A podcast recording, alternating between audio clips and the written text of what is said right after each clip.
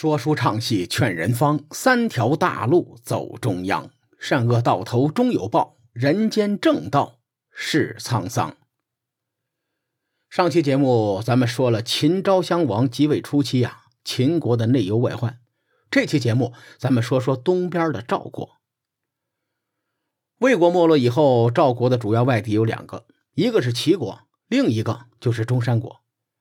前面咱们详细说了，齐国灭燕以后，赵国的地缘形势急剧恶化，而燕国又与赵国有着千丝万缕的联系。燕昭王对齐国的恨是发自肺腑的，敌人的敌人就是朋友。这个时期，燕赵两国的关系非常密切。同时，赵国的文化在战国中后期分成了三个部分。在河北的这个部分呢，与燕国的文化融合，就形成了著名的燕赵文化啊，也就是自古燕赵之地多慷慨悲歌之士中的燕赵之地。那主要就是在今天的河北。赵国有燕国这个小伙伴一起来对抗齐国，在地缘上的压力就会减少很多。这段时间，赵武灵王将目光放在了另一个心腹大患身上，就是中山国。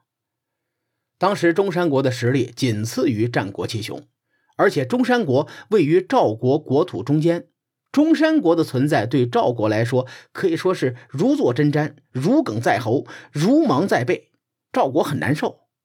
再加上燕赵之地混杂着众多的游牧民族，所以这里的民风十分的彪悍。我估摸着，小孩的成年礼都是要到野外去打一只狼回来，你否则都没法见自己的媳妇儿。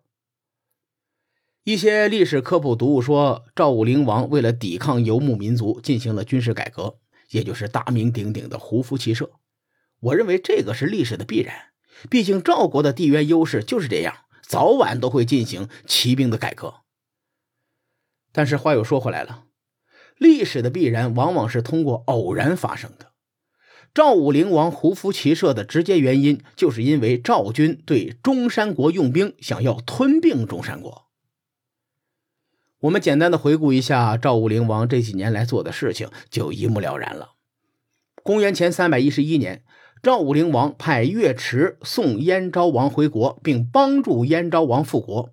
这个时候呢，赵国和燕国形成了实质上的同盟。四年之后，也就是公元前三百零九年，赵武灵王曾经登上野台，以观望齐国和中山国。野台在今天河北石家庄新乐县北边三公里左右。现在普遍认为野台就是伏羲台，啊，这里呢就是当时的赵国、中山国以及齐国的交界处。又过了两年，公元前三百零七年，秦武王被大鼎砸死了。《史记·赵世家》记载，赵武灵王派赵固前往燕国接秦国质子公子季回秦国，这就是秦昭襄王。这是赵武灵王的另一次政治投机，用意和帮助燕昭王复国如出一辙。前文咱们说了，秦昭襄王即位以后，秦楚韩魏四国是一顿混战，楚国打韩国，秦国打魏国，总之打的是红尘滚滚。就在这个节骨眼上，赵武灵王进行胡服骑射的改革。改革之后，他先拿游牧部落练手，北破灵狐，楼烦。第二年，也就是公元前的三百零六年，赵国呢又开始对中山国一顿暴揍。紧接着，公元前三百零五年，赵武灵王亲率三军，揍得中山国鬼哭狼嚎，中山王被迫割地求和。中山国清静了没两年，到了公元前三百零三年的时候，赵武灵王又一次派赵军入侵中山。公元前三百零一年。中山国的国都灵寿被赵军攻破了，中山王只能跑到齐国流亡去。赵武灵王呢，这个时候就扶持了一个傀儡。到了公元前二百九十六年的时候，赵国就废除了傀儡中山王，至此中山国灭亡。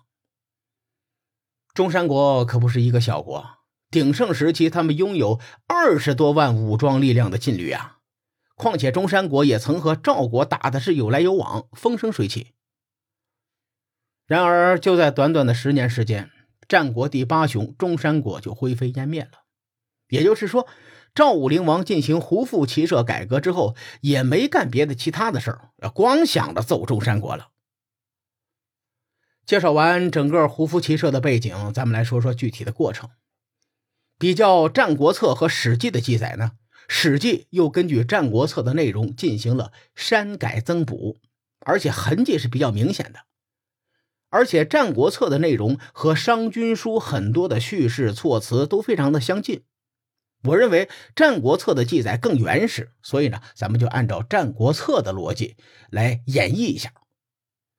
话说赵武灵王平日里在家待着没事他的亲信大臣肥义就在旁边煽乎他，说：“大王，您是不是在考虑当今天下大势的变化？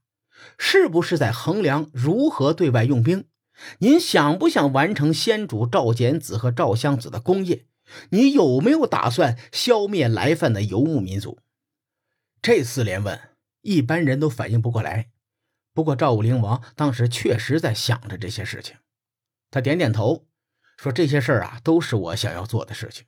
可是我有些为难，我总觉得想要建功立业的人，一般都会受到庸人的议论和反对；有独到见解的人，也会遭到一般人的不满。”我现在想让百姓穿胡服练习骑射，我担心遭到议论和批评。在当时的社会风气下，传统服饰就相当于正装西服，好看正式啊，但是不能穿着去游泳去。胡服就相当于是泳裤裤衩，你看上去没档次，可是游泳的时候呢，他只能穿这个。赵武灵王下令胡服骑射，就相当于要求大家穿着游泳裤衩在 CBD 里上班。那这件事很颠覆当时人们的三观，所以他才害怕赵国人民的反对。非议接着说：“你管那些人干嘛呀？你是老大，你是咱们赵国的扛把子，也是燕赵地区的话事人，谁敢不服你砍他呀？”赵武灵王回答：“哎。”你不知道网络暴力有多恐怖，键盘侠加杠精，就算我是赵王，我也害怕呀。肥义接着说：“大王，遇事犹豫不决，行动瞻前顾后，成不了大气候。您下定决心以后，何必在意世俗人的议论和批评呢？微臣呐，给您送八字真言，如果您遭到网络暴力了，默念八字真言，保证好使，管用。”赵武灵王一听很开心，哎呦，贤臣，快快讲来。飞义说：“您听好了啊，这八个字就是‘王八念经不听不听，王八念经不听不听’。”赵武灵王血都快吐没了，这都什么鬼呀？你无耻的样子，我我我我我很喜欢的。于是赵武灵王就豁出去了，下令赵国全民实行胡服骑射。果然，有些顽固派对胡服骑射对赵武灵王。他非常的不满，其中一个就是赵武灵王的叔父公子成。